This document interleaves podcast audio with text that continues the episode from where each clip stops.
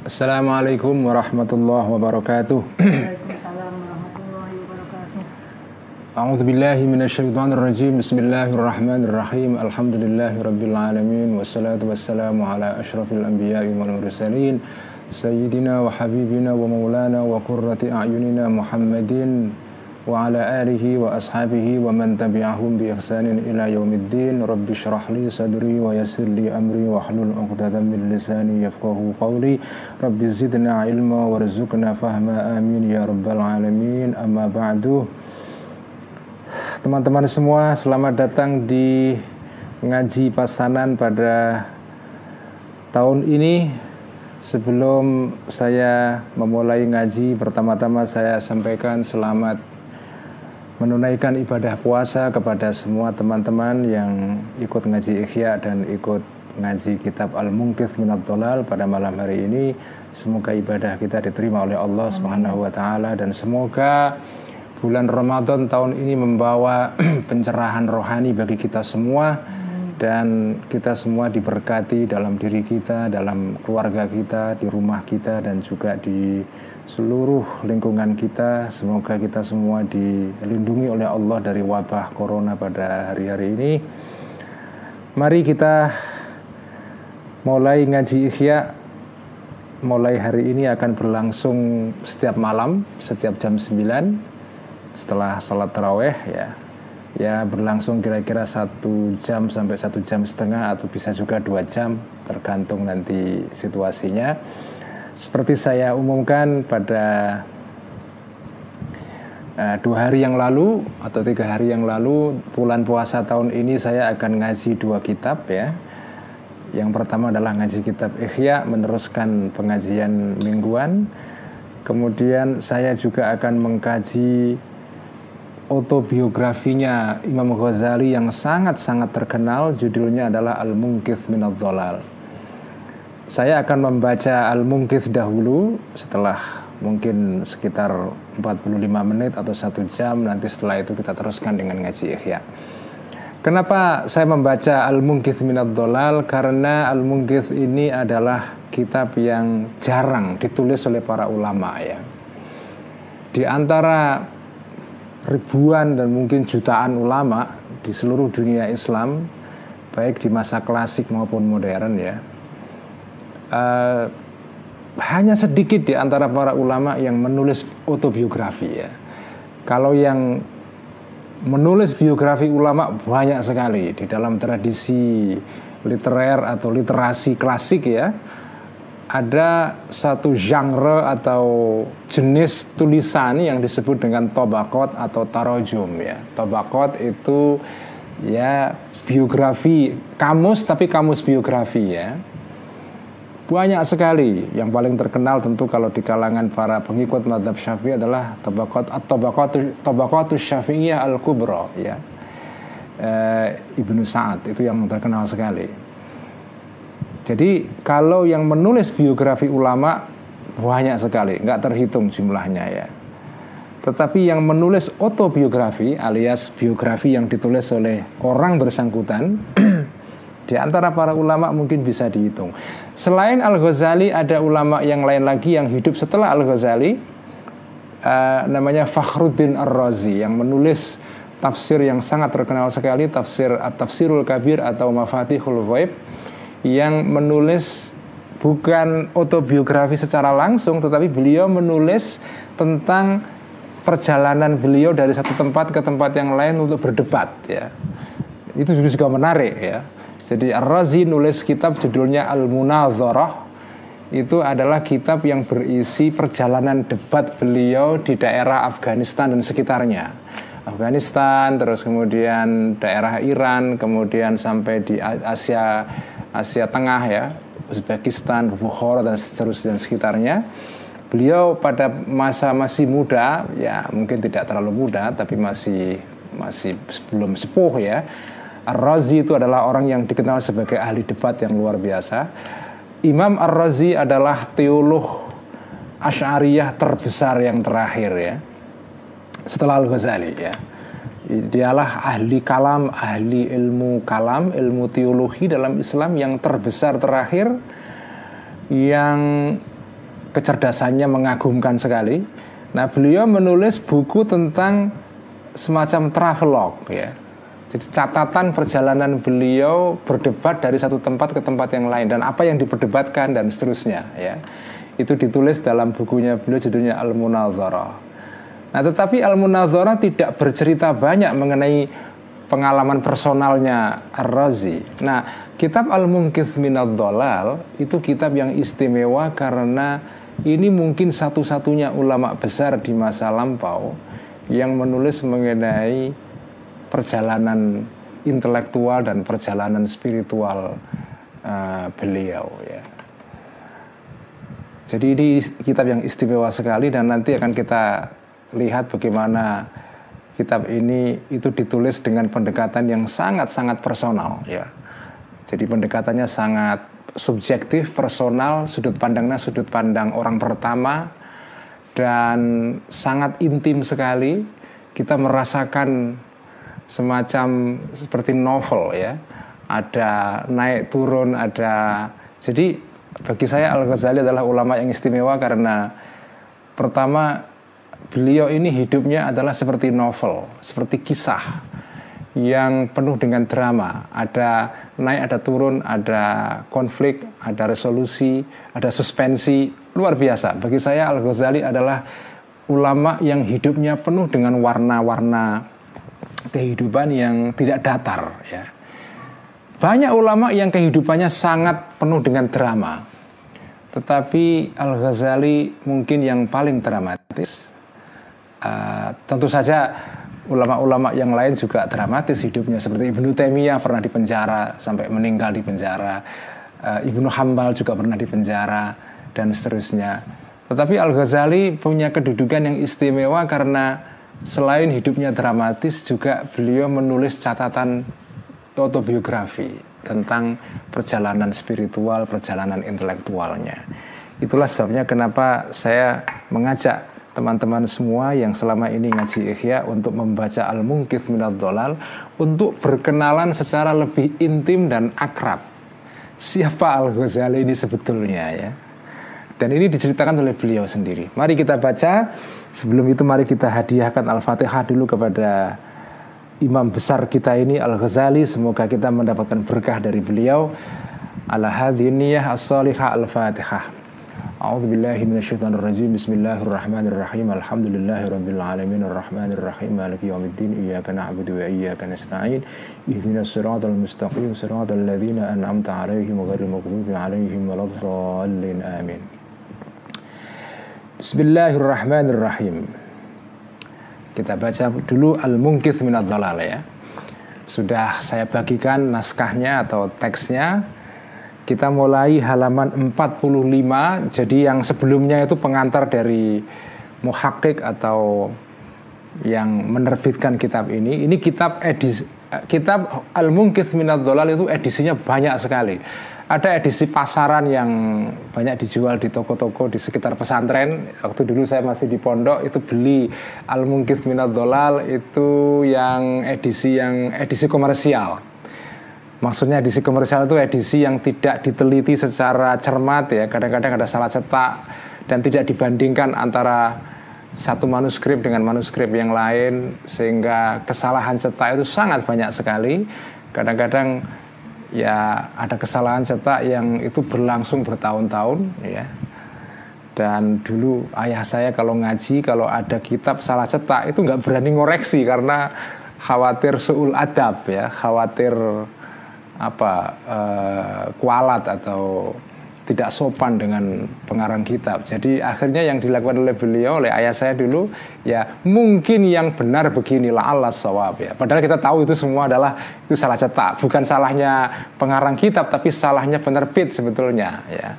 Nah, edisi yang saya pakai untuk ngaji pada bulan puasa ini adalah edisi Darul Minhaj. Ini salah satu uh, penerbit yang banyak sekali menerbitkan ulang karya-karya klasik termasuk Ihya sendiri diterbitkan oleh Darul Minhaj juga ini yang saya pakai juga kadang-kadang ya.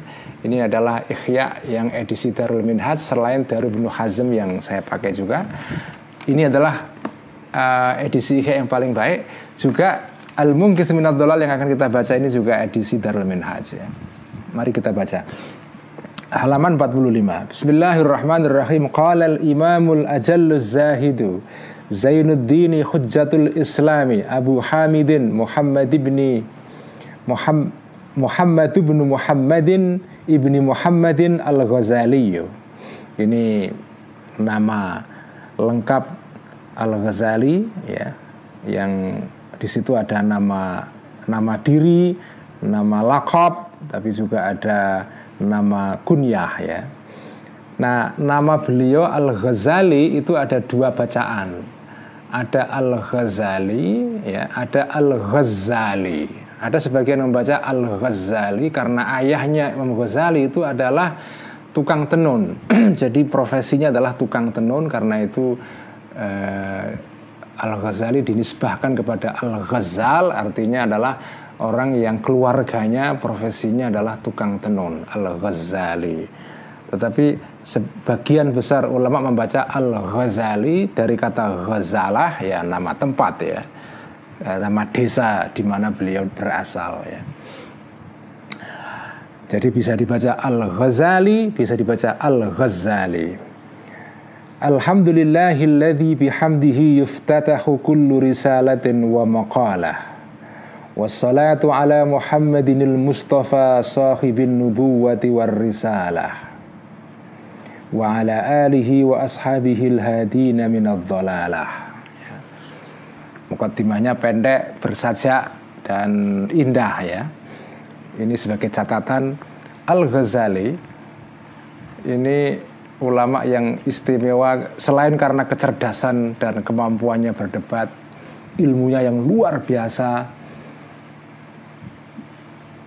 kemampuannya menalar, menyerap informasi, kemudian diolah dan disuguhkan kembali dalam dalam formulasi baru yang mudah difahami.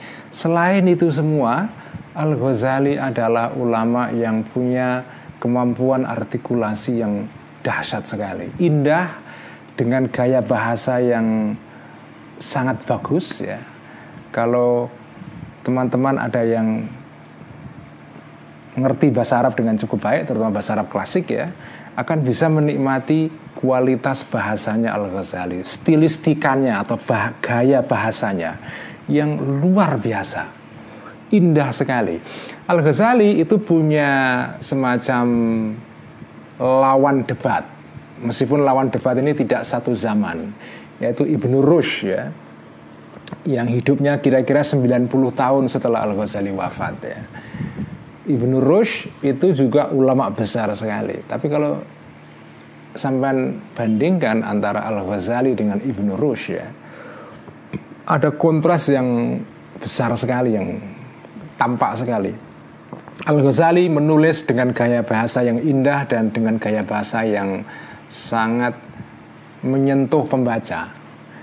Al Ghazali punya keistimewaan ketika menulis dia bisa menyentuh orang yang membacanya Sementara Ibnu Rushd tulisannya lebih tulisan yang akademis ya, rasional, kering ya.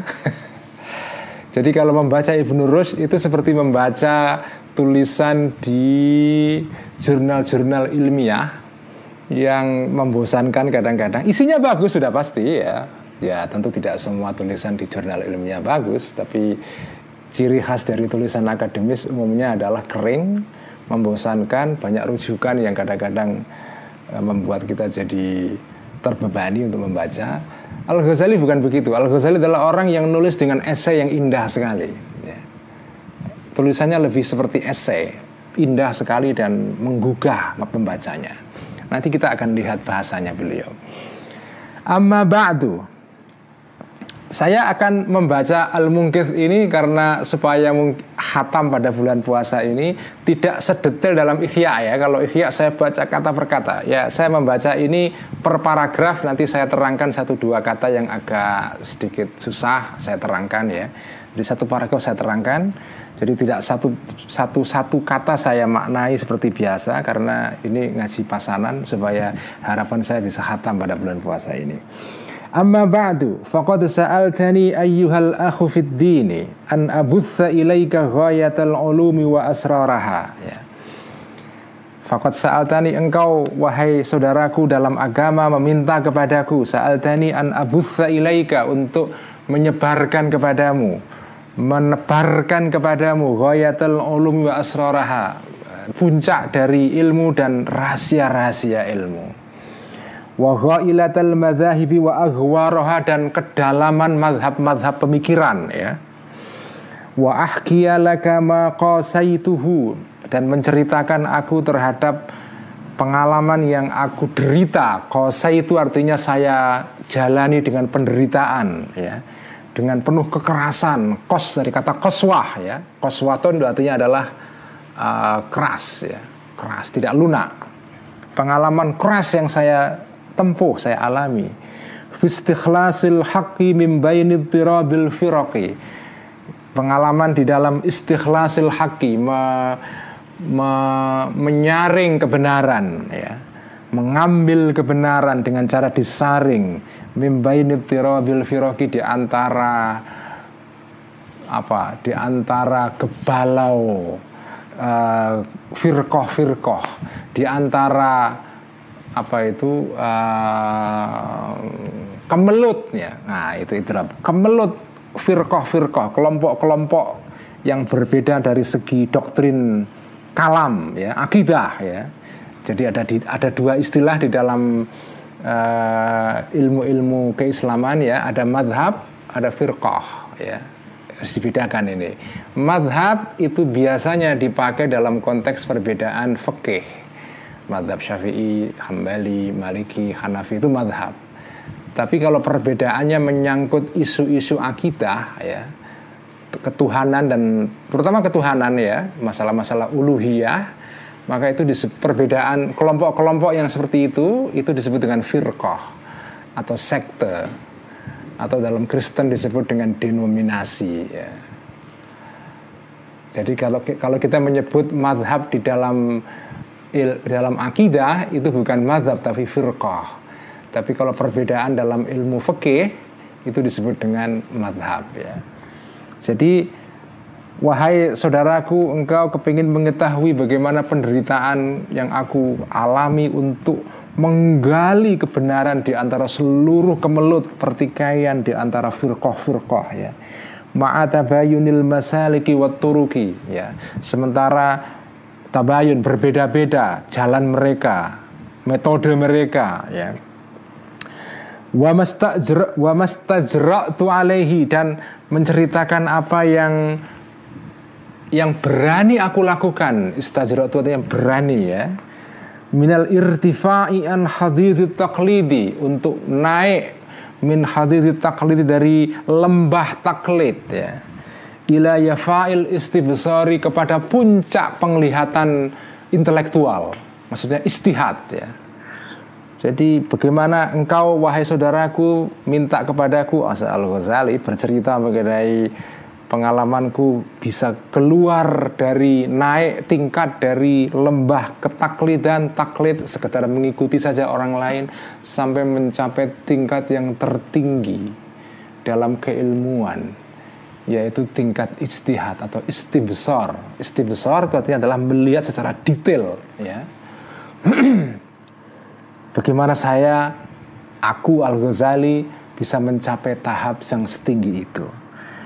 Wa mastafattuhu awalan min ilmil kalami. Dan menceritakan apa yang aku ambil sebagai faedah itu istafattuhu mula-mula awalan min ilmil kalami dari ilmu kalam teologi ya. Disebut jadi istilah teologi itu nggak dikenal sebetulnya di dalam Islam ya teologi itu istilah yang khas Kristen sebetulnya teologi dari kata theos dan logos. Theos artinya Tuhan, logos pembicaraan mengenai Tuhan, artinya ilmu tentang Tuhan. Dalam Islam tidak ada ilmu tentang Tuhan itu atau ilmu ada sih dalam bahasa Arab modern tapi itu sebetulnya pengaruh dari Kristen yaitu al ilmu lahud itu terjemahan Arab dari istilah teologi ilmu lahud ya. Tapi istilah yang dipakai asli dari dari dalam sejarah Islam sendiri itu bukan teologi tapi ilmu kalam ya. Jadi ilmu kalam itu adalah istilah teologi untuk Islam ya. disebut dengan ilmu kalam karena ilmu ini berbicara mengenai tema pokok dalam pembahasan teologi Islam yaitu kalamullah yaitu firman Allah. Firman Allah ini dulu pernah menjadi perdebatan yang luar biasa keras di zaman dinasti Abbasiyah pada masa Khalifah Al-Ma'mun, Khalifah ketujuh di dalam dinasti Abbasiyah, di mana ketika itu Al-Ma'mun itu melakukan pengadilan akidah atau inkuisisi atau mihnah ya. Nah, yang menjadi isu ketika itu untuk mengadili adalah isu tentang kalamullah ya, tentang firmannya Allah berupa Al-Quran. Al-Quran yang ada di kita yang dicetak ini, ini ya taruhlah ini Quran yang berupa mushaf namanya, ya itu kalamullah atau tidak? Kalau disebut kalamullah, wong itu buku seperti buku yang lain kok. Tapi kalau disebut buku, wong ini isinya adalah wahyu dari Allah itu. Jadi Quran itu sebetulnya kalamullah yang kodim atau buku yang hadis ya, makhluk ya.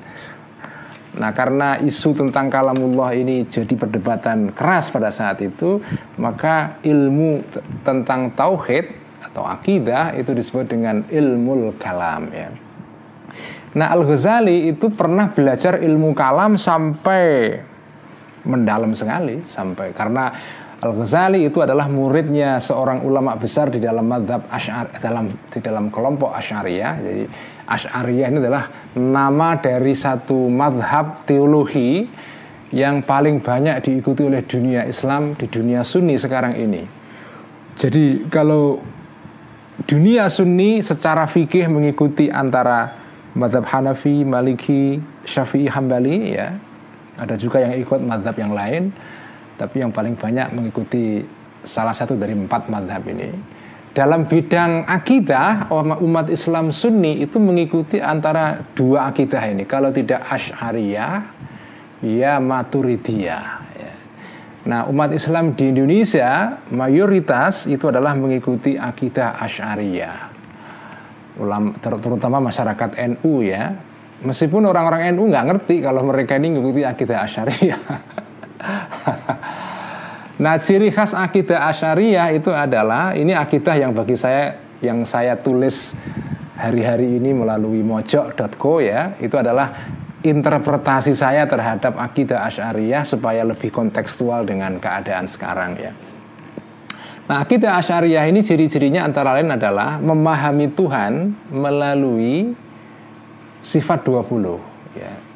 Ya Tuhan itu sifatnya banyak tapi sifat yang utama ya itu ada 20 sifat. Makanya disebut dengan akidah 20 ya. Itu ciri khas dari akidah asyariah nah akidah asyariah ini inilah akidahnya Al Ghazali ya. Al Ghazali itu mengikuti akidah asyariah meskipun beliau sendiri nah ini menarik. Imam Ghazali itu juga punya kritik terhadap akidah asyariah tapi beliau sendiri pengikut akidah asyariah ya karena beliau ini orang yang sampai ke tahap istihad. Jadi ya tidak sekedar mengikuti ada beliau mencoba untuk mencari sendiri ya. Nah beliau ini adalah muridnya seorang ulama besar dalam akidah asyariah namanya Imam Al-Juwaini atau Imam Al-Haramain yang karya karyanya beliau salah satu karya penting dalam bidang akidah asyariah yang sampai sekarang masih dipelajari yaitu Al-Irsyad ya. Al-Irsyad itu adalah uh, karya uh, termasuk karya yang pertama dalam akidah asyariah ya tentang tentang kalam ya Al-Irsyad. Nah, Al-Ghazali itu muridnya orang ini. Muridnya ulama Dukdeng yang namanya Al-Juwaini ini. Jadi kalau beliau mengatakan di sini wa mastafattuhu awalan min ilmil kalami aku mempelajari ilmu kalam ya memang dari gurunya Al-Juwaini ini ya. Nah Al-Ghazali menulis karya mengenai mengenai akidah juga juga ada ya beliau nulis mengenai akidah yang judulnya adalah al al iktisad fil i'tiqad ya yang itu merupakan kemudian dimuat kembali di dalam kitab Ihya di bagian mengenai akidah di juz pertama itu al al al, al iktisad fil i'tiqad ya Jadi Al Ghazali ini nulis buku mengenai akidah yang juga sangat terkenal al al al, al iktisad fil i'tiqad ada yang menjudulinya Al Arba'in fi Usuluddin ya. Eh, Sebenarnya itu dua kitab tapi kitab yang sama sebetulnya. Nah, jadi Al Ghazali itu pernah belajar ilmu kalam sampai ke puncak yang tertinggi dari gurunya namanya Imam Al Juwaini. Wa mastawaituhu thaniyan. Dan pengalaman yang aku istawa dari dari Jawa bukan Jawa pulau pulau Jawa ya Jawa itu artinya adalah kesedihan ya. Pengalaman yang aku alami dengan penuh kesedihan sanian kedua kali minturuki ahli ta'limi. Jalan-jalan orang-orang yang ahli mengajar ta'lim ya. Al-qasirina lidarokil haki yang tidak sampai lidarokil haki untuk mencapai kebenaran paling puncak ala taklidil imami karena hanya mengikuti seorang imam ya. Ala taklidil imami uh, mengikuti seorang imam ya. Jadi uh, apa? Maksudnya ya kamu ingin minta kepada saya selain menceritakan yang tadi itu menceritakan juga pengalaman saya belajar dari orang-orang yang orang-orang yang belum sampai ke tingkat istihad ya. Orang-orang orang ya guru-guru atau dosen-dosen atau profesor yang biasa-biasa saja yang belum sampai kepada istihad masih taklid ya masih taklid. Kemudian juga menceritakan wamas dara itu dan apa yang isdara itu yang aku benci aku kritik ya. Aku benci isdara itu itu. Yang aku kritik aku aku kritik Salisan ketiga kalinya Jadi tadi yang pertama tadi Kedua tadi sekarang ketiga Minturu kita falsafi berupa jalan-jalan berfilsafat. Anda tahu Al-Ghazali itu pernah belajar juga filsafat ya Terutama filsafatnya Ibnu Sina. Dan beliau juga ngarang buku dalam bidang filsafat. Ini orang memang dasar sekali Al-Ghazali ini ya. Beliau nulis buku tentang filsafat Menyarikan seluruh pendapat-pendapatnya Ibnu Sina di dalam asyifa atau dalam uh, al-isyarat wa tambihat atau an-najah itu tiga tiga karya pokok Ibnu Sina dalam bidang filsafat ya. Asyifa uh, al-isyarat wa tambihat kemudian an-najah. An-najah ini yang versi pendek ya.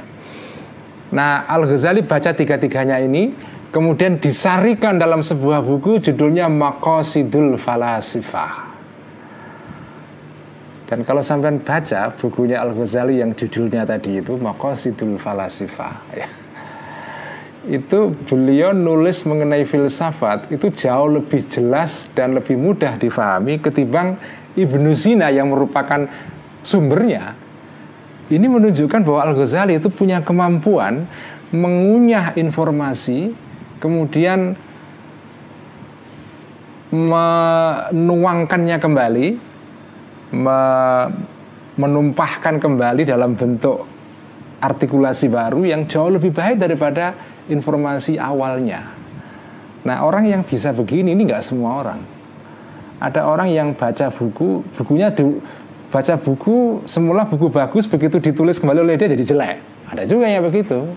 Ya karena nggak mampu mengunyah informasinya, jadi makanya kalau dia nulis kembali jadi jelek. Ada orang yang membaca buku yang sulit setelah dibaca oleh orang itu diolah kembali, dituangkan kembali jadi lebih mudah. Lebih terang. Nah, itulah yang terjadi pada Al-Ghazali ya.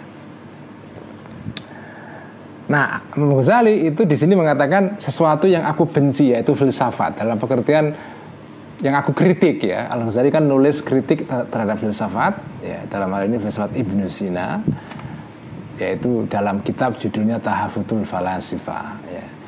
Jadi kitab Tahafutul Falasifah itu kritiknya Al-Ghazali terhadap filsafat.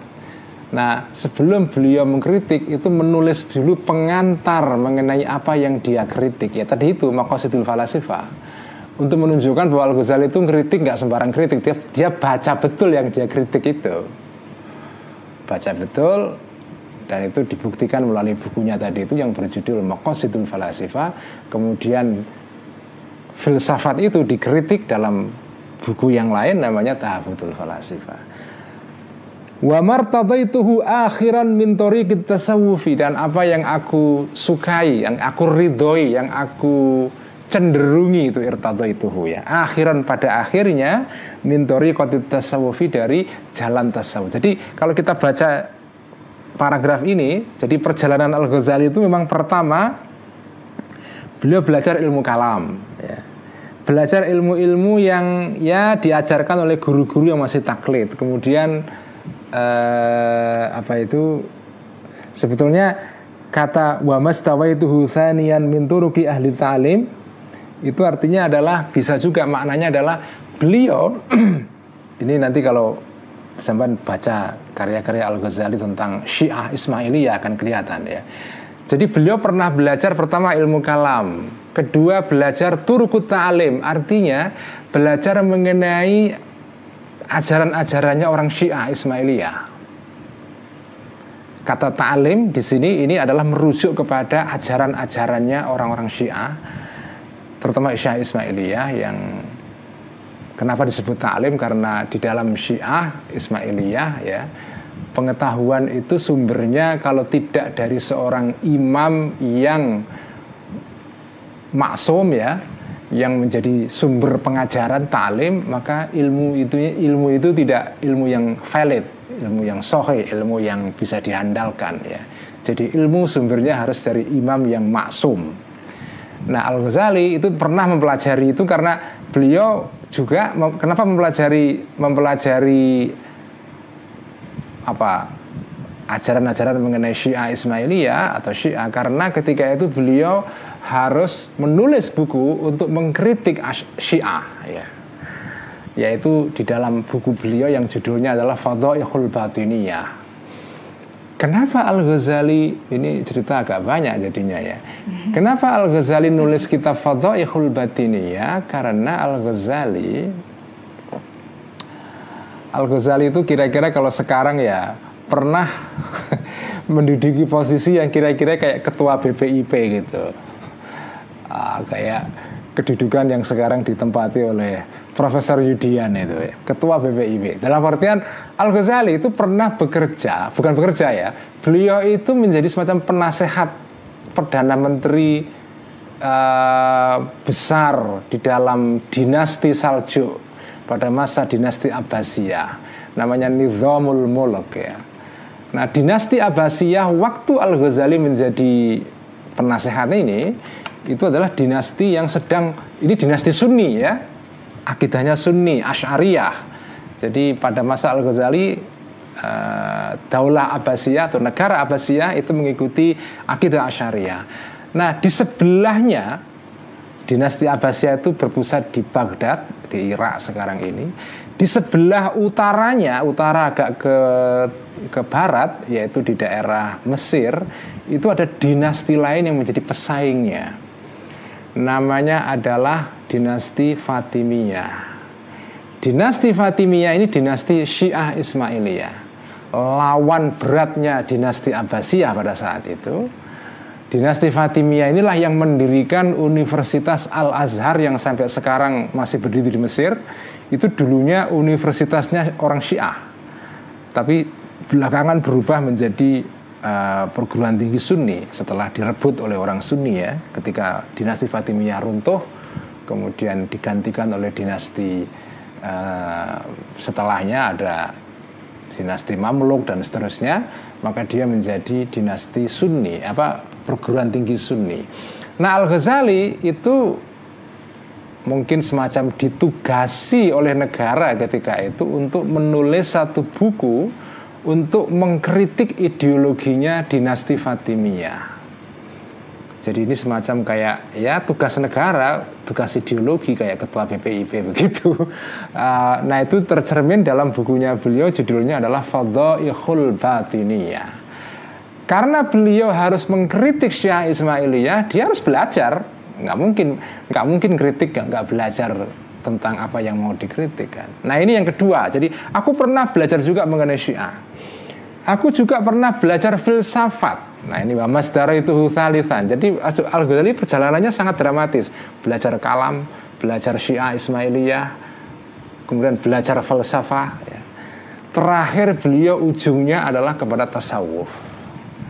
Yang itu merupakan jalan terakhir yang beliau uh, merasa nyaman dan merasa cocok dan akhirnya mendarat beliau di jalan tasawuf itu.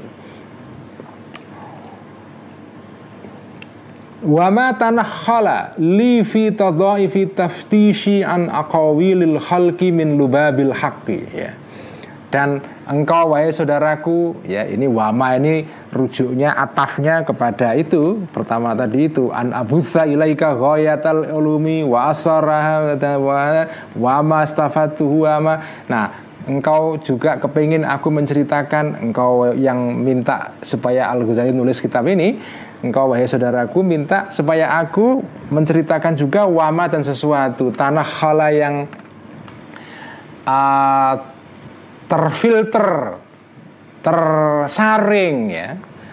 Dari kata nahala artinya menyaring mengayak ya. Li kepadaku pengetahuan-pengetahuan pengalaman yang tersaring kepadaku fitadoi fitaftisi di tengah-tengah lipatan-lipatan pencarianku an aqawilil khalqi tentang mencari tentang pendapat-pendapat para ulama-ulama min lubabil haqi berupa inti kebenaran. Wa ma an nashril ilmi. Dan engkau juga meminta kepadaku bercerita tentang pengalaman yang membuat aku kemudian meninggalkan itu sarafani.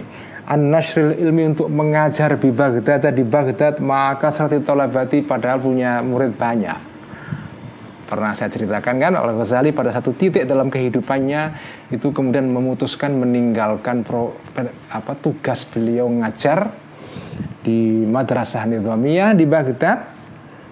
Padahal ketika itu beliau punya murid sekitar 300 ulama. Bukan 300 mahasiswa ini ulama.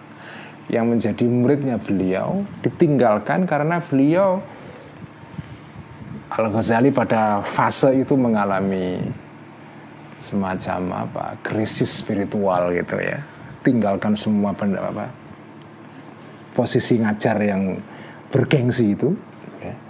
kemudian wama dan sesuatu pengalaman atau dorongan da'a yang mendorong nih kepadaku ila muawadatihi untuk kembali mengajar nasrul ilmi di Naisaburo di kota Nishapur itu sebuah kota di uh, bagian timur di Iran ya yang timur utara ya.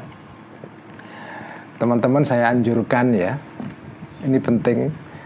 Sampean harus akrab dengan peta dunia Islam klasik. Kalau kepengen mengetahui kayak apa dunia Islam pada zaman Abbasiyah, Fatimiyah, sama saat-saat itu, sama harus tahu ya. Geografi dunia Islam harus tahu. Kalau sebut Baghdad itu di Baghdad itu di mana? Ya kalau Baghdad sih mudah karena sekarang masih tapi Nishapur, Bukhara, Kufah, Dimash atau Damaskus, Kairuan, kemudian uh, Khurasan, Balagh dan seterusnya kota-kota di di masa klasik Islam ya itu sampai harus ketahui itu bisa sampai Google di internet bisa di Google zaman cari jadi sampai supaya ngerti kalau di kitab disebutkan Bukhara itu di mana.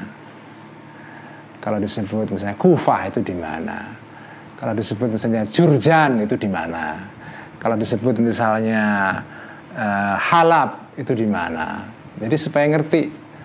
Minimal sampai ngerti lah kira-kira walaupun tidak detail tapi ya kayak di Jawa begini kalau sebut Semarang ya kira-kira sebelah sana Semarang nanti Surabaya sebelah sana Jogja. Jadi ngerti peta secara umum supaya gambarnya jelas ya. Jadi peta geografis tapi juga ngerti peta kronologis ya. Itu saya anjurkan sampai kalau supaya bayangannya jelas ya. Misalnya Al Ghazali itu hidupnya kapan? Hidupnya kapan? Baik kapan itu secara kalender Hijriah maupun secara kalender Masehi. Sehingga sampai nanti bisa membayangkan Imam Ghazali itu hidupnya kira-kira tahun 1100-an. 1100 Masehi ya. 1100 itu kira-kira kalau di sejajarkan dengan sejarah di Jawa atau di Nusantara itu kira-kira zaman siapa? Kira-kira ya kira-kira mat kira-kira di era Mataram Hindu Mataram kuno ya zaman Mataram yang akhir ya kalau disebut misalnya Imam Nawawi yang hidup tahun 1200 sekian itu kira-kira ya sezaman dengan Majapahit ya. Jadi saya ngerti kronologi perbandingan supaya ada bayangannya. Kalau kalau nggak ngerti begitu seperti antah berantah nggak nggak. Kayak kayak disebut kamu misalnya disebut nama kota Marseille gitu di Eropa. Nggak ngerti kan saya itu di negara apa tahu ya. Jadi lolak lolok saja nggak ada bayangan itu loh. Nah kalau supaya tidak lolak lolok ya ya belajar tentang geografi dunia Islam dan juga kronologi dunia Islam. Supaya jenengan tahu. Misalnya kanjeng Nabi itu meninggal tahun berapa? 632 itu kira-kira sejajar dengan apa di di Jawa itu? Oh, itu kalau di Jawa sezaman dengan Raja Sing apa Raja ra, Raja apa itu di Kalingga di Jepara. Raja Shima, ya kan? Raja Shima di Kalingga Jepara. Itu kira-kira hidupnya sezaman dengan Kanjeng Nabi. Nah, itu kan dasar. Jadi kalau sampai ngerti begitu, itu bisa oh ini ini kira-kira hidup pada zaman itu ya. Jadi Imam Ghazali itu pernah pernah meninggalkan profesi mengajar di Baghdad karena ingin kemudian meditasi atau nyepi atau khalwat selama bertahun-tahun kira-kira 10 tahunan ya. Setelah itu baru balik lagi ngajar eh bukan ngajar di Baghdad tapi ngajar di kota provinsi. Jadi kira-kira tidak di Jakarta tapi di daerah. Tapi daerah yang cukup penting di Nishapur itu sebagian timur sebelah timur kota Baghdad tapi agak jauh timurnya ya kira-kira ya ke Surabaya gitulah ya Ba'datul muddati setelah setelah uh, sela banyak apa waktu panjang jadi setelah beliau khalwat menjalani jalan rohani apa menjadi seorang sufi kemudian beliau pernah ngajar kembali tapi semak sebentar saja di kota Nishapur.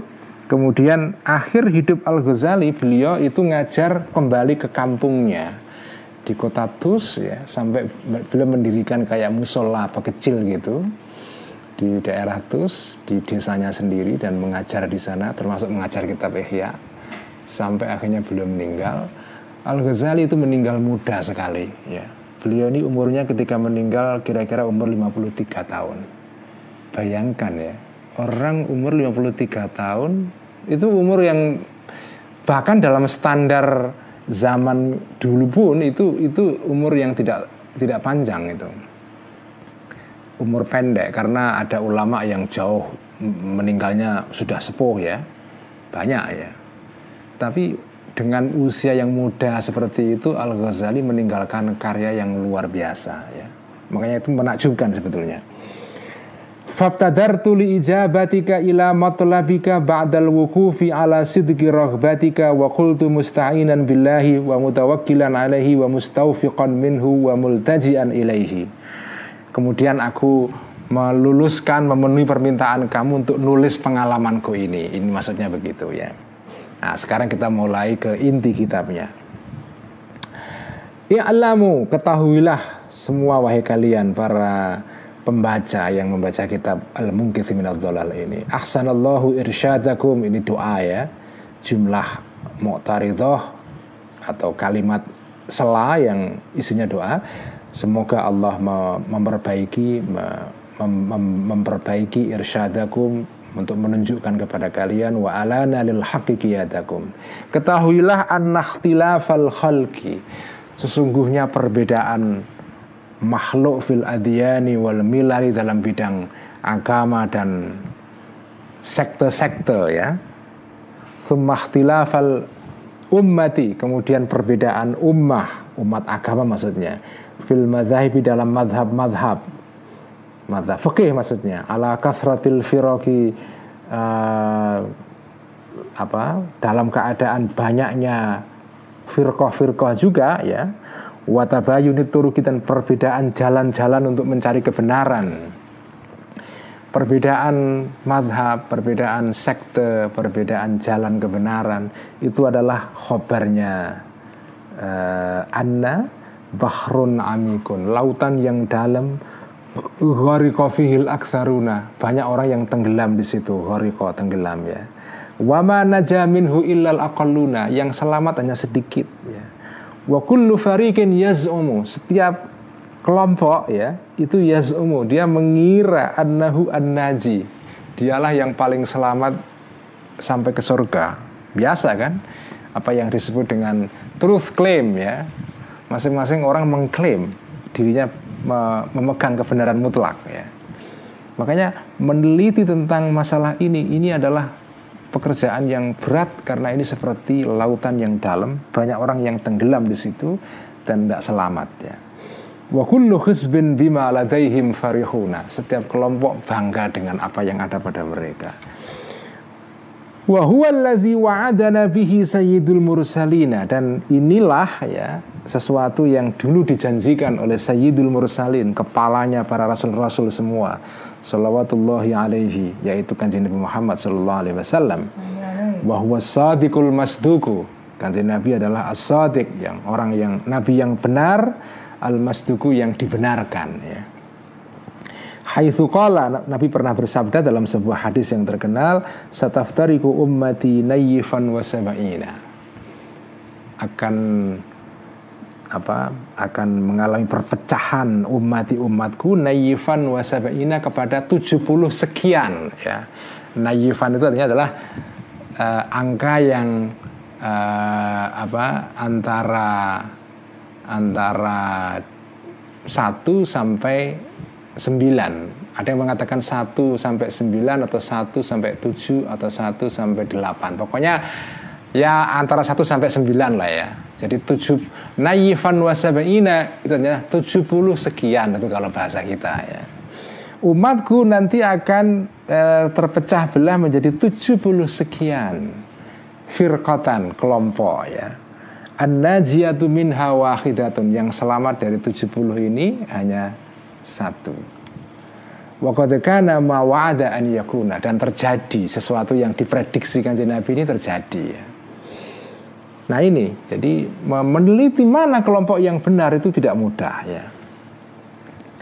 Walam azal fi unfuani syababi. Dan tidak dan terus menerus aku ya fi unfuani syababi di dalam masa mudaku muda yang masih kinyis-kinyis ya itu unfuan ya.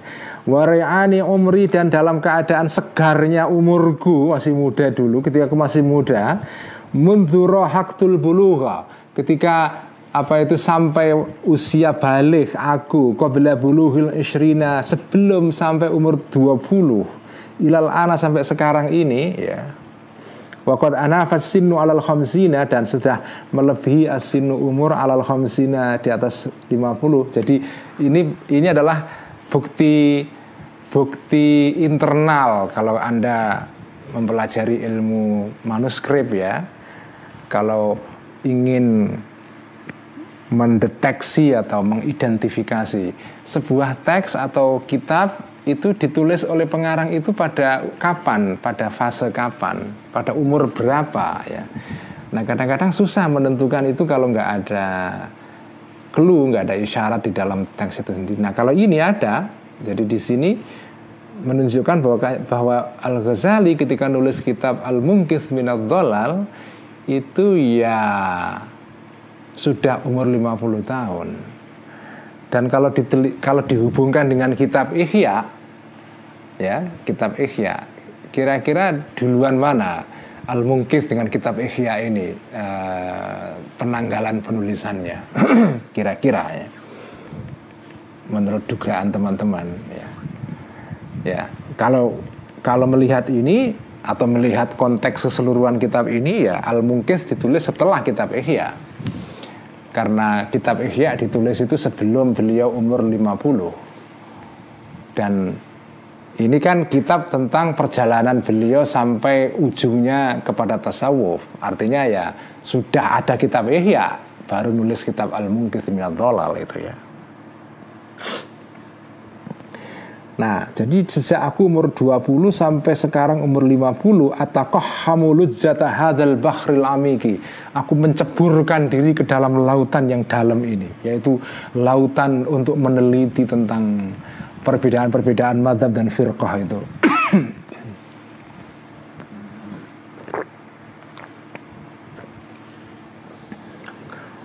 wa akhudu ghamratahu dan me, menceburi aku, memasuki aku ghamratahu dalam palungnya lautan ini khaudal jasuri uh, sebagai menceburkan sebagai orang yang berani, yang tidak tidak cemen, tidak tidak pengecut ya. Jadi artinya berani menyelam. Wa akhudu dan menyelam aku tahu kepada kedalaman laut ini khaudal jazuri khaudal jazuri uh, sebagaimana nyelamnya orang yang berani itu maksudnya ya.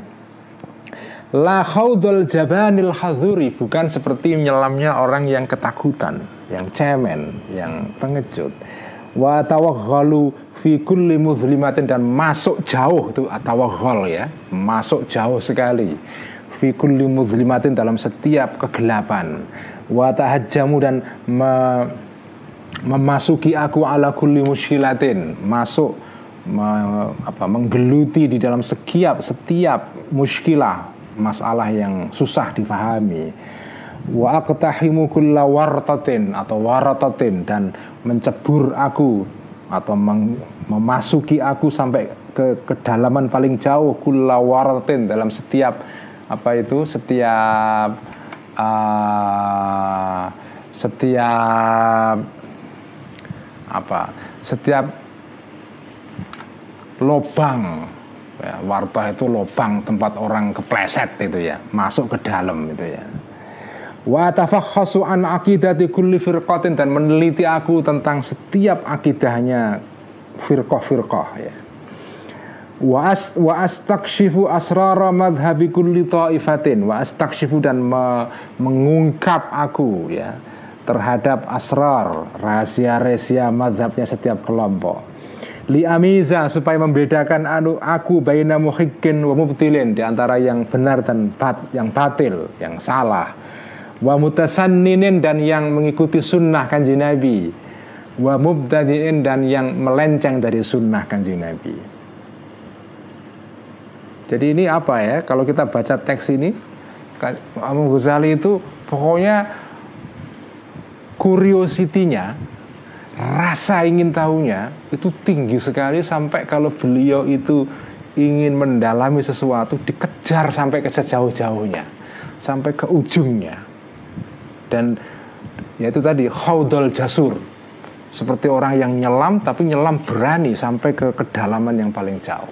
Nggak yang ece, apa ngecemen-cemen hanya nyelam di pinggir pantai terus balik lagi. Enggak itu itu bukan itu. Itu bukan Al Ghazali Al Ghazali adalah orang yang begitu nyelam sampai sejauh-jauhnya nekat sampai ke jauh-jauhnya ya.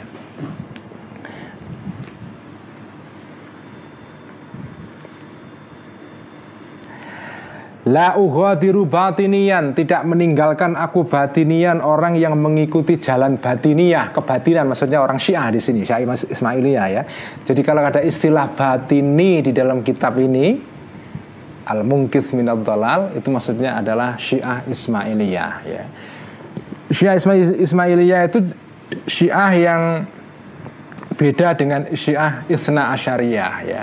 Kalau Syiah yang dianut di Iran sekarang ini itu namanya Syiah Isna Asyariyah. Yaitu Syiah yang mengikuti 12 imam. Nah, kalau Syiah Ismailiyah itu berbeda karena setelah meninggalnya apa itu Ja'far As-Sadiq ya imam yang ketujuh dalam enam atau tujuh ya ya 6 atau 7 kayaknya ya. Setelah Ja'far As-Sadiq itu kemudian beliau punya anak salah satu adalah Ismail. Jadi kalau menurut Ismail Ismailiyah yang menjadi penggantinya Ja'far As-Sadiq itu adalah putranya yang namanya Ismail bin Ja'far As-Sadiq ya. bukan yang lain. Kalau Isna Asyariah itu mengikuti setelah Ja'far As-Sadiq uh, putra yang lain uh, siapa namanya lupa saya. Uh, nah, jadi Syiah Ismailiyah adalah Syiah yang mengikuti jalur ini. Ya. Nah, ciri khas dari Syiah Ismailiyah itu adalah mereka memang sangat cenderung kepada tasawuf dan kebatinan, ya, spiritualitas ya, yang khas mereka ya. Nah, sekarang ini apakah masih ada Syiah Ismailiyah? Masih ada khilafahnya atau khalifahnya itu sekarang namanya Aghohan ya Aghohan yang Aghohan yang keberapa sekarang ini ke yang sekarang menjadi pemimpinnya Syah Ismailiyah yang terkenal dengan program arsitektur Islamnya yang terkenal itu yang ada hadiah arsitektur internasional yang diprakarsai oleh pemimpin Syiah Ismailiyah sedunia namanya Aghohan itu termasuk dulu yang mendapatkan hadiah penghargaan arsitektur Islam dari Agha Khan ini adalah pesantren Pabelan ya di Magelang. Ini sangat menonjol. Sekarang uh, kelompok ini Syah Ismailiyah ini punya program untuk mengembangkan arsitek, arsitektur Islam ya yang pusatnya itu di MIT di Boston ya. Jadi ini ini kelompok yang juga luar biasa meskipun dikritik oleh Al Ghazali ya dulu pernah berjaya punya negara namanya negara Fatimiyah. Ya. Nah batinian itu adalah Syiah Ismailiyah itu. La uhadru tidak meninggalkan aku batinian seorang Syiah Ismailiyah maksudnya. Illa wa uhibbu kecuali menyukai aku an attali'a ala bitanatihi untuk meneliti, menelaah terhadap kebatinannya orang ini saking rasa ingin tahunya Al Ghazali itu kalau ada kelompok kebatinan dia kejar ingin tahu itu apa ajaran-ajarannya. Wala zahirian dan tidak ada kelompok yang zahiri yang anti kebatinan ya.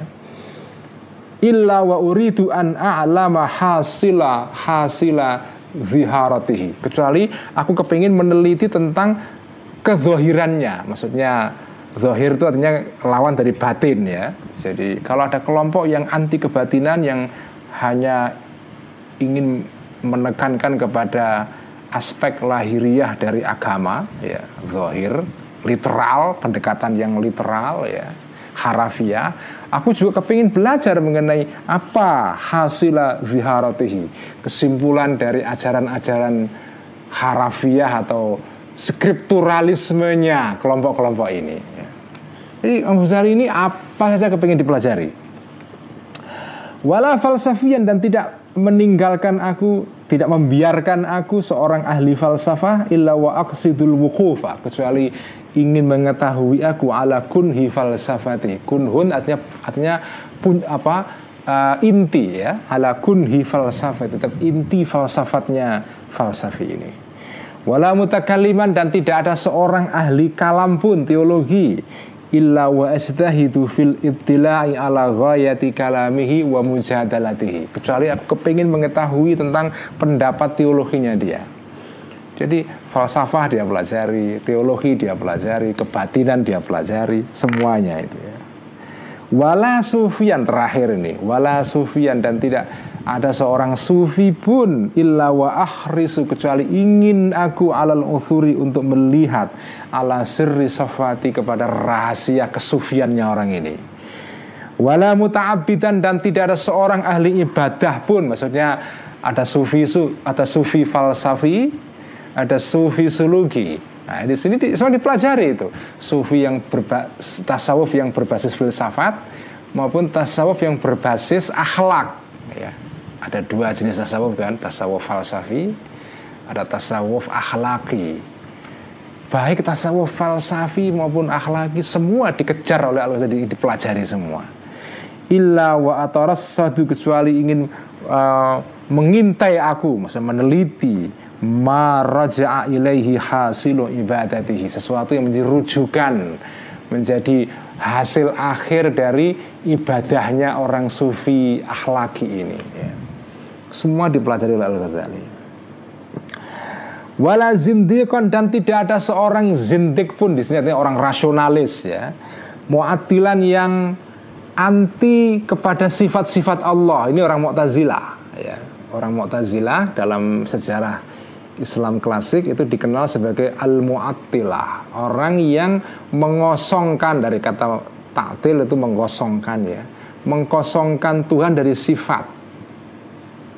Kenapa orang Mu'tazilah disebut dengan mu'attilah? Karena orang Mu'tazilah itu tidak mau mensifati Allah ya. Kenapa kok orang Mu'tazilah tidak mau mensifati Allah? Karena dalam pandangan orang Mu'tazilah itu ya bisa difahami kalau kalau kita ngerti alasannya ya. Jadi kalau menurut orang Mu'tazilah ini sedikit mengenai orang Mu'tazilah ya. Orang Mu'tazilah itu tidak mau memberikan sifat kepada Allah. Kenapa? Karena kalau ada sifat Allah itu berarti ada dua Allah. Kok bisa? Ya, keterangannya begini. Kalau Allah punya sifat itu artinya adalah ada dua Tuhan. Kenapa? Karena kalau sifatnya Allah itu bukan sesuatu yang bersifat kodim, sesuatu yang bersifat kuno, tidak ada apa kodim itu artinya adalah apa abadi tapi abadi ke masa lampau. Jadi Allah itu kan salah satu sifatnya adalah kodimun, artinya kuno, tidak tidak ada permulaan waktu bagi Allah ya.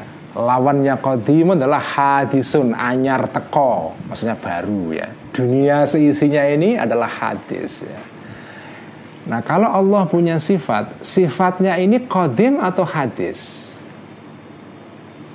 Allah punya sifat alimun, hayyun, qadirun, muridun dan seterusnya. Alhamdulillah.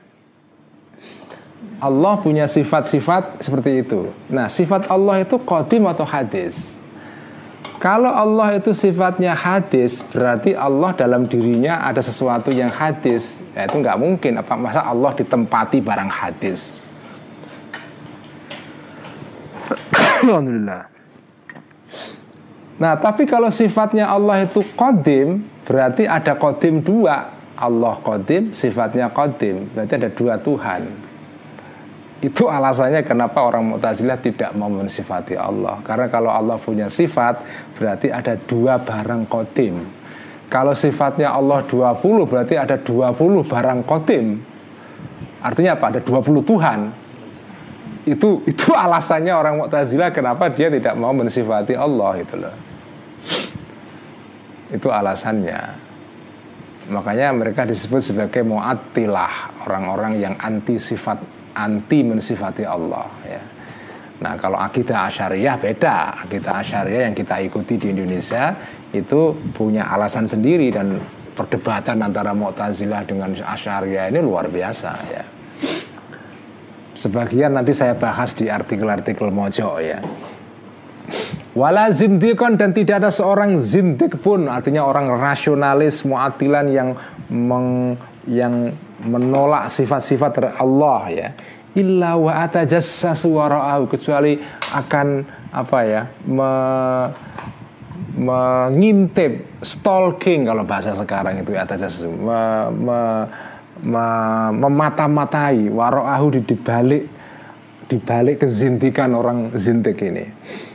Litanabuhi untuk apa supaya tahu li asbabi jur'atihi di dalam apa untuk mengetahui li asbabi jur'ati terhadap sebab-sebab keberanian yang zindik ini vita ini di dalam uh, anti sifatnya orang-orang zindik ini wazan dapati dan kezintikannya orang zindik ya. Artinya Al Ghazali itu juga belajar mengenai teologi Mu'tazilah Bayangkan ya dia belajar kalam baik kalam asyari maupun kalam mu'tazilah belajar falsafat, belajar kebatinannya orang Syiah Ismailiyah, belajar sufi dan seterusnya ya. Jadi beliau ini orang yang punya kuriositas, ingin keingin tahuan yang tinggi sekali. Ya. Itulah orang yang ulama yang kita baca kitabnya Ikhya itu ini. Sekarang kita sedikit lebih kenal siapa Al Ghazali ya. Inilah orang ini. Ini cerita beliau sendiri. Ini kan cerita aku ya, artinya orang pertama ya. Ini jadi dia nulis sendiri. Jadi itulah itulah watak Al Ghazali orang yang kepingin mempelajari sesuatu sampai ke ujung terjauh ya tapi ya yang bisa begini nggak semua orang ya udah pasti itu yang bisa begini ya hanya orang-orang yang memang orang yang kualitas otaknya kualitas otak premium ya kalau yang atau Pertamax ya. Kalau yang yang biasa-biasa aja ya nggak bisa sampai ke sini ya. Oke, sekarang berhenti dulu di sini. Kita teruskan besok. Sekarang kita ngasih kitab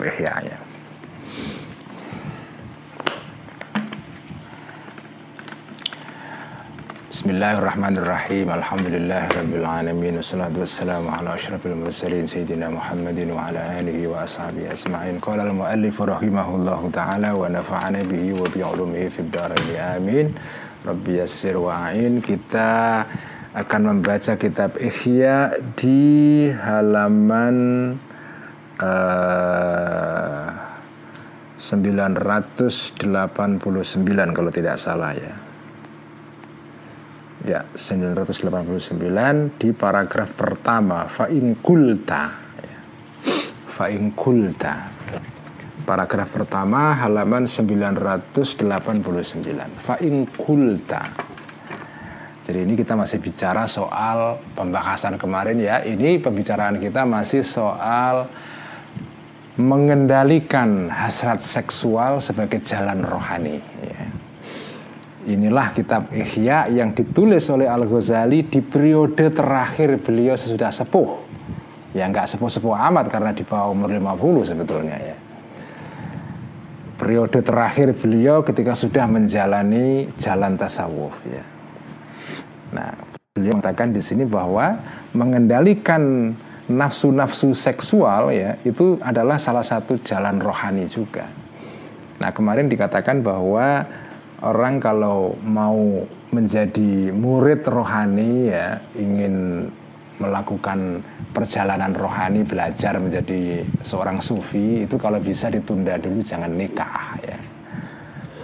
Dan kemarin juga dikatakan bahwa melihat seorang anak muda yang ganteng ya yang belum tumbuh jenggotnya dan cambangnya itu itu nggak boleh karena itu juga bisa menimbulkan hasrat seksual ya.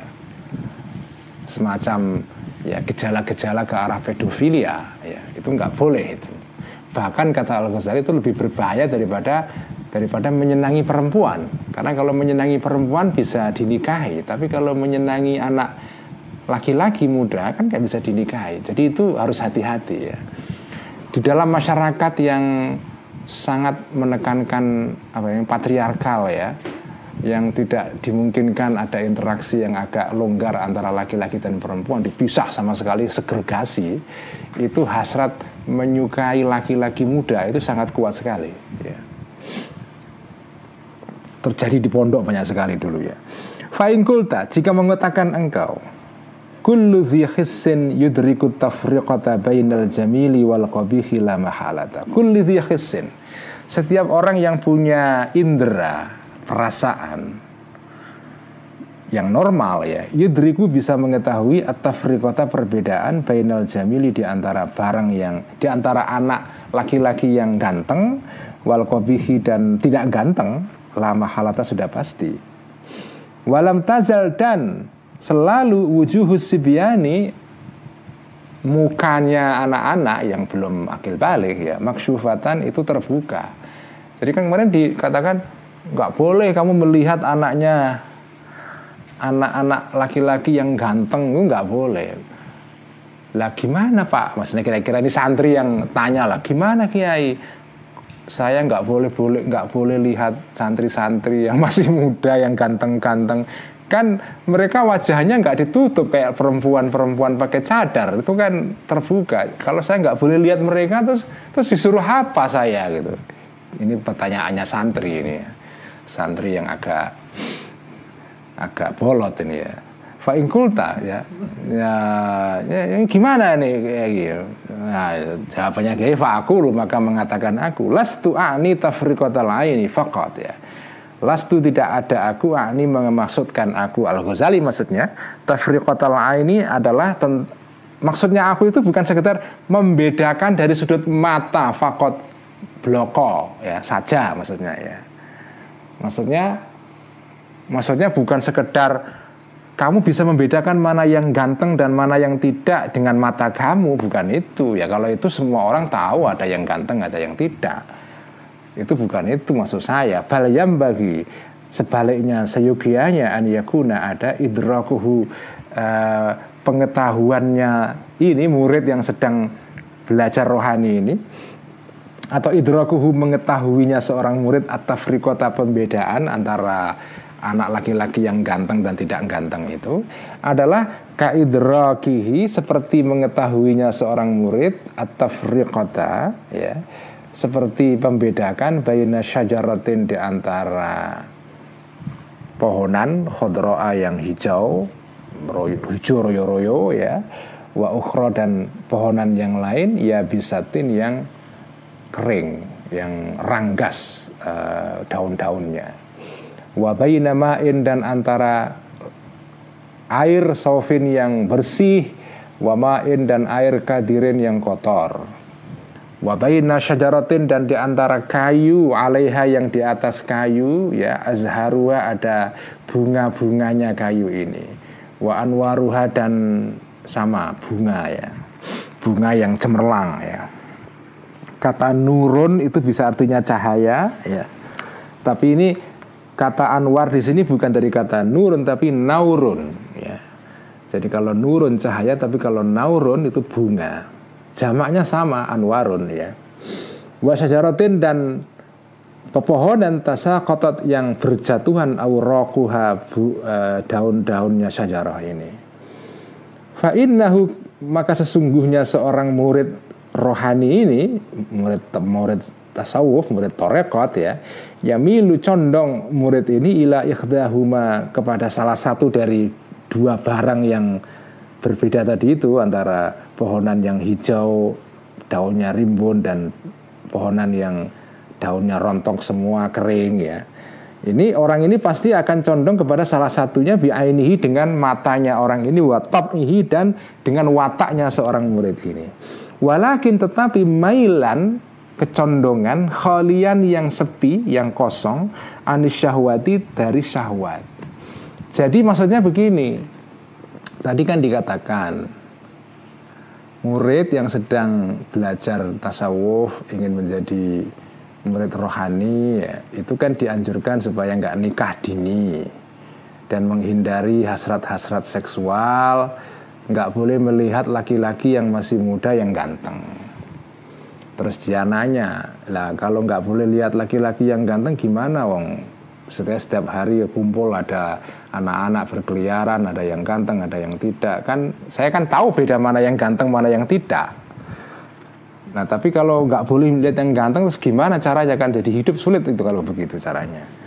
Nah jawabnya Al Ghazali bukan itu maksud saya. Maksudnya adalah ya kalau sekedar kamu ada anak ganteng, ada yang tidak ganteng, terus kamu suka melihat yang ganteng, seperti kamu sukanya melihat pohonan yang daunnya hijau royo-royo daripada pohonan yang kering, atau lebih suka melihat air yang bersih daripada yang kotor, melihat pohonan yang ada bunganya daripada yang tidak ada bunganya. Jadi ya suka, cuma sukanya suka yang alamiah seperti itu nggak soal. Karena itu kesukaan yang tidak mengandung syahwat. Nggak apa-apa kalau sekedar itu toh ya. Yang dimaksudkan di sini suka melihat anak-anak ganteng itu kesukaan yang lebih dari sekedar kesukaan alamiah. Orang melihat suka secara alami melihat barang-barang yang indah. Bukan itu tapi kesukaan yang mengandung unsur-unsur apa erotik ya ada syahwat di sana itu yang dilarang ya. Ya kan kita lagi bicara soal ini mengendalikan nafsu seksual ya. Jadi yang dimaksudkan ya tentu penglihatan yang mengandung hasrat seksual itu. Karena melihat barang-barang yang indah itu tidak ada unsur apa seksualnya melihat taman yang indah itu kan nggak ada unsur seksual di situ. Wali asli dalika karena itulah la yastahi tidak mensyahwati seorang murid ini mulama satal azhari untuk menyentuh bunga-bunga. Ya bunga indah, saya suka melihat tapi bukan berarti terus disentuh dengan hasrat seksual syahwat itu tidak wal anwari dan bunga-bunga watak bilah dan mensyahwati untuk mencium bunga-bunga itu. Ya kadang-kadang dicium juga sih bunga tapi dicium ya hanya ciuman biasa saja tidak ada syahwat di sana. Wala takbilal mai dan orang tidak suka mensyahwati ya untuk mencium air asofi yang bersih. Kan nggak ada orang mencium aqua itu nggak ada. Ya suka melihat aqua karena airnya bersih daripada air Ciliwung yang kotor misalnya kan. Tapi ya sudah itu suka sebatas itu saja, tidak ada unsur hasrat seksual di sana. Wakadhalika dan begitu juga uh, asyaibatu ya atau asyaibatu.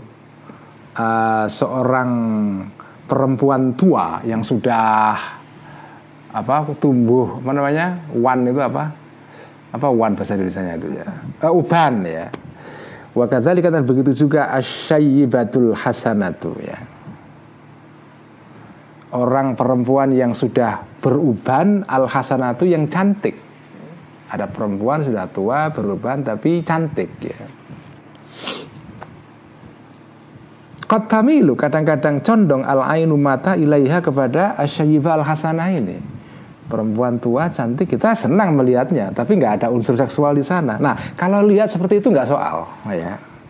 Nggak soal Waktu deriku dan bisa mengetahui mata ini, matanya seorang murid ini atau frikota perbedaan baina antara seorang syayibah al hasanah tadi itu ya, wabainal wajhi dan uh, antan antara apa wajah ya al qabihi yang yang yang jelek ya. Tapi walakin tetapi pembedaan tadi itu tafriqah tadi walakinna tetapi tafriqah yang tadi itu tafriqah itu adalah pembedaan la syahwata yang tidak ada syahwat via dalam tafriqah. Jadi nggak ada syahwatnya di situ ya. Cuma kamu tahu mana yang indah, mana yang tidak gitu ya. Wa yu'rafu dan diketahui dzalika, pembedaan yang tanpa syahwat seperti itu ya. Caranya bagaimana membedakan antara suka yang erotik dengan suka yang non erotik? Nah, gimana pembedaannya? Wa yu'rafu dan diketahui dzalika itu tadi bimailin nafsi dengan kecondongannya nafsu ilal qurbi kepada mendekat wal mulamasati dan menyentuh kalau kamu suka sampai kepingin mendekat dan menyentuh, ah, itu berarti sudah ada unsur erotik di situ. Itu yang nggak boleh ya. Artinya kalau melihat laki-laki ganteng muda, tapi kamu kepingin menyentuh dan kepingin uh, mendekat, ah itu berarti sudah ada unsur erotik di situ. Ah itu nggak boleh harus dijauhi, harus dikendalikan. Kita jangan sampai melakukan itu ya.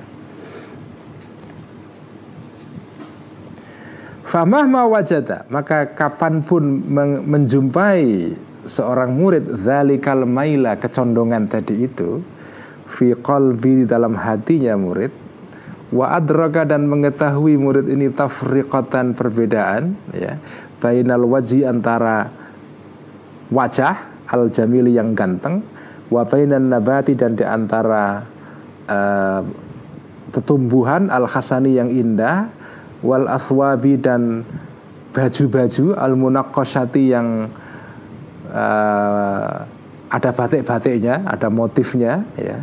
Wasukufi dan tutup kepala al mudzahabati yang ada apa ornamen emasnya ya. Jadi kalau kamu mengerti mana perbedaan antara wajah yang ganteng dan antara bedanya antara wajah ganteng dengan tanaman yang indah. Kalau wajah kamu kalau ngerti perbedaan antara dua itu, berarti kamu ngerti mana yang ada syahwatnya, mana yang tidak. Karena kalau menyukai wajah ganteng itu ada unsur syahwatnya. Tapi kalau menyukai sekedar seperti menyukai pohonan yang indah itu tidak ada syahwatnya. Nah kalau kalau ngerti perbedaan itu, kamu berarti ngerti di mana di situ ada pandangan yang erotik dan di mana di situ tidak ada pandangan yang erotik ya. Wal athwabi dan baju-baju al munakoshati yang dikembang-kembang ya. Wasukufi dan bukan tutup kepala ya, saya salah tadi. Wasukufi dan apa? Uh, atap atap rumah al mudzahabati yang diberikan apa uh, olesan atau ada emasnya apa ada sepuhan warna emasnya ya. Antara baju yang dipakai perempuan yang berbatik-batik ada kembangannya dan perbedaan antara itu dengan atap rumah yang indah. Sama-sama indahnya tapi kalau melihat baju perempuan eh, yang ada batiknya kamu melihat itu ada unsur erotiknya tapi kalau sekedar melihat atap rumah yang indah itu nggak ada unsur erotiknya Nah kamu kalau mengetahui itu maka kamu bisa mengetahui fanadharuhu maka pandangannya murid ini adalah nadharu syahwatin pandangan syahwat. Nah pandangan yang seperti ini fahuwa maka nadharu syahwatin ini haramun haram. Artinya kembali kepada tadi itu masalah melihat laki-laki muda ganteng yang belum tumbuh uh, cambang dan jenggotnya. Ya. Wahada dan ini, maksudnya ini itu ya perbedaan yang subtil antara melihat dengan syahwat dan tidak itu mimma termasuk sesuatu ya tahawanu yang gampang ke yang meremehkan bihi dengan ma tadi an-nasu orang-orang. Orang-orang nggak nggak terlalu perhatian karena ini ini kan bukan perempuan, melihat laki-laki kan nggak apa-apa. Padahal ini berbahaya juga itu ya. Wayajur dan mendorong, menarik ma tadi itu uh, uh, dan menarik hum kepada orang-orang anas zalika uh, sesuatu yang tadi itu yaitu perbedaan antara dua penglihatan tadi itu ilal ma'atifi kepada kerusakan-kerusakan wahum dan sementara jumlah haliyah ya. Wahum dan nas ini orang-orang la yashuruna tidak tahu. Wakola dan berkata Ba'du tabi'ina sebagian tabi'in ya. Generasi setelah sahabat. Sebagian para tabi'in Ada yang ahli tasawuf Ahli sufi yang mengatakan begini Ma'ana bi akhwafa minas sabu'i dhari ala syabbi an-nasiki min hulamin amrada yajlisu ilaihi. Ini riwayat disebutkan juga di dalam uh, kitab Ash-Shu'ab ya. Syu'abul Iman karangan Imam Al-Baihaqi salah satu penulis kitab hadis yang terkenal ya Waqala dan berkata Ba'du tabi'ina sebagian para tabi'in Apa yang dikatakan? Ma'ana. Ma'ana. Bukanlah aku Bi akhwafa orang yang lebih takut ya. Bi akhwafa lebih takut Minas sabu'i terhadap ya. Uh, Minas sabu'i daripada Ya atau minas safui terhadap? Ini bukan daripada ya. Min di sini maksudnya terhadap. Aku tidak lebih takut minas safui terhadap binatang buas adori yang yang galak yang buas yang menyerang ya. Ala syabi takut ala syabi kepada seorang anak muda an nasiki yang ahli ibadah min gulamin daripada nah ini ya bi akhwafa min gulamin daripada uh, seorang anak muda amroda yang masih amrod masih muda ya jelisu yang duduk ya. Asyab ini pemuda tadi itu ilahi kepada amrod ini.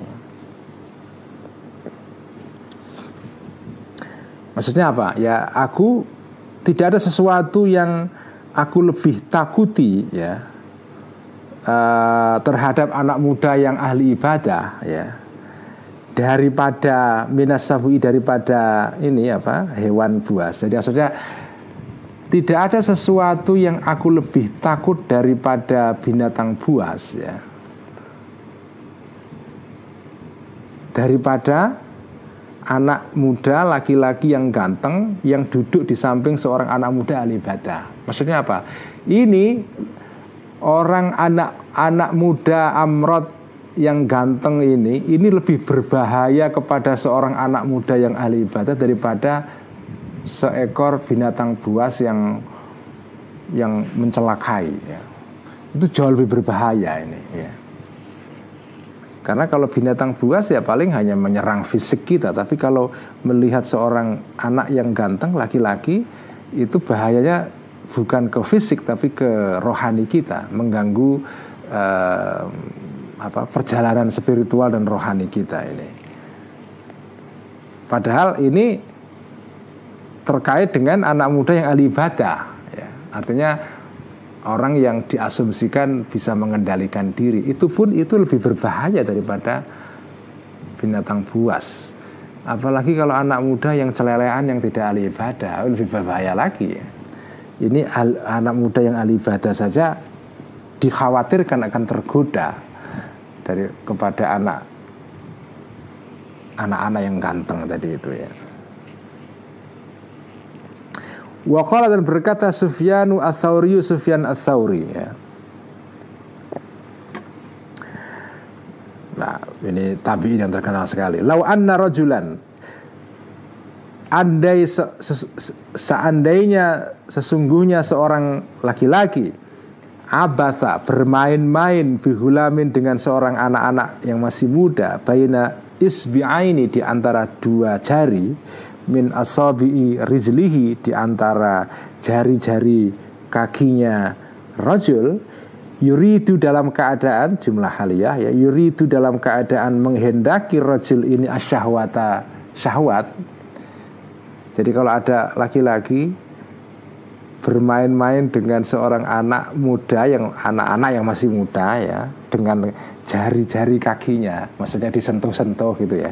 Tapi dengan ada syahwat di dalam dirinya menyukai anak itu, bukan sentuhan biasa tapi sentuhan yang mengandung syahwat. Ini kalau ada ada laki-laki seperti ini bermain-main bersama anak-anak dengan syahwat, maka lakana maka ses, maka ada orang seperti ini lewa, lawaton ya.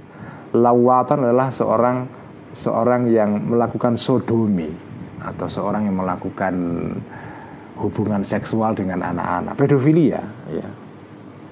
Atau lakana liwaton. Maka sesungguhnya ada bermain-main seperti itu. Liwaton itu termasuk perbuatan liwat ya. bahaya sekali kan? Ya ini ini memang apa yang ditulis oleh Al Ghazali di sini ini memang galak sekali.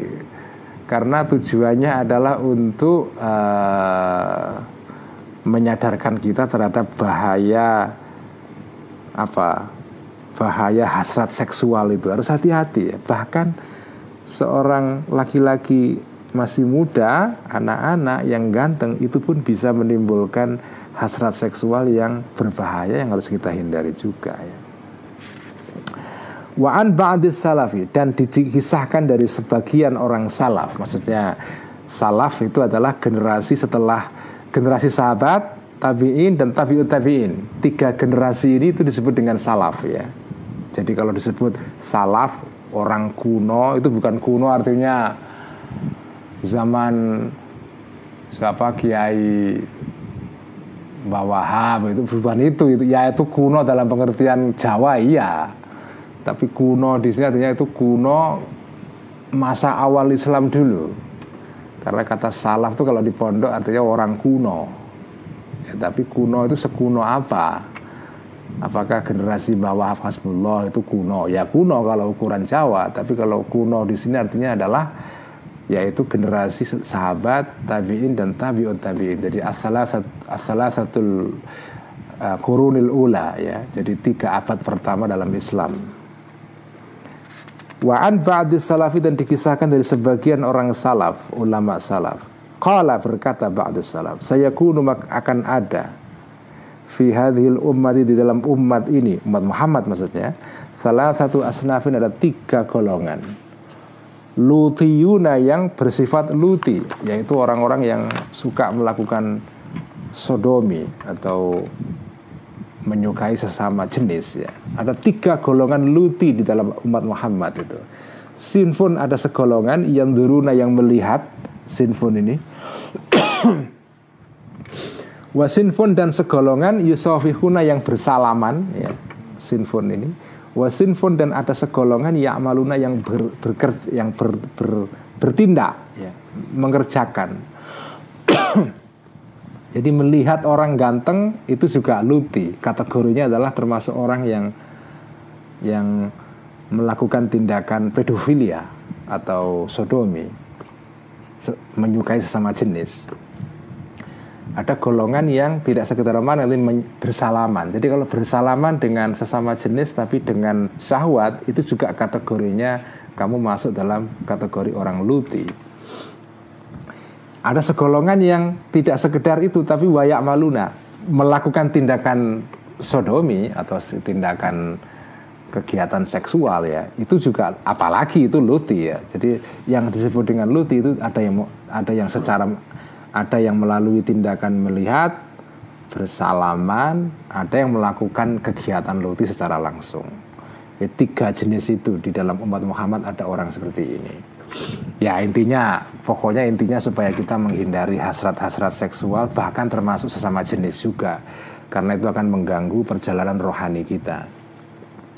Faizan maka maka karena itulah afatun nazari ya. Bahayanya melihat kepada objek-objek yang menimbulkan hasrat ilal ahdathi kepada anak-anak muda ya azimatun adalah besar sekali harus hati-hati kita famah ma'ajaza maka maka setiap kali tidak mampu al muridu seorang murid an basari untuk menutup matanya murid ini wadabti fikri dan mengendalikan fikirannya murid ini fasawabu maka yang benar lahu bagi seorang murid an yaksira untuk mematahkan menundukkan murid ini syahwat tahu terhadap syahwatnya murid binikahi dengan nikah. Kalau nggak mampu ya sudah nikah ya karena farubba nafsin maka banyak nafsu layas kunu yang tidak bisa tenang tawakanuha gejolaknya nafsu ini biljui dengan cara lapar tidak makan. Ada yang harus gejolaknya tidak bisa dihentikan ya kecuali kalau dituruti ya nikah.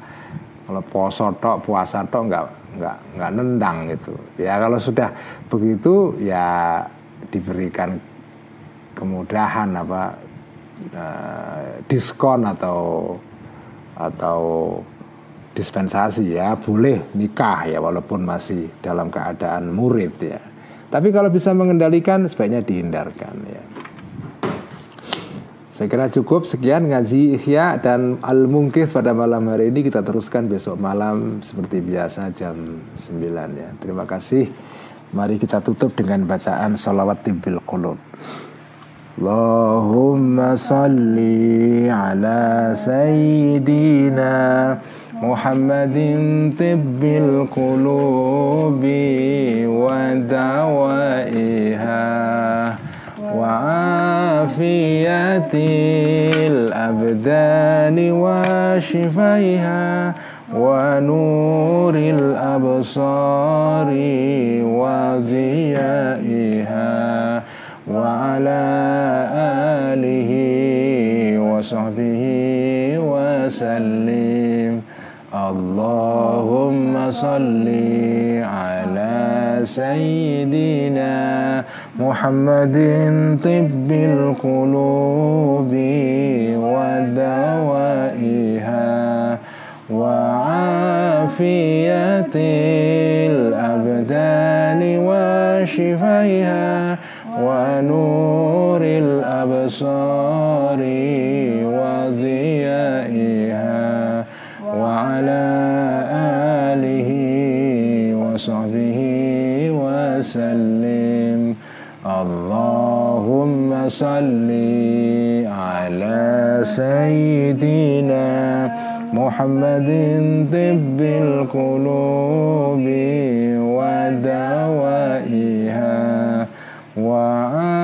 وعافية الأبدان وشفيها ونور الأبصار وضيائها وعلى آله وصحبه وسلم. سكيان والسلام عليكم ورحمة الله وبركاته. وعليكم السلام ورحمة الله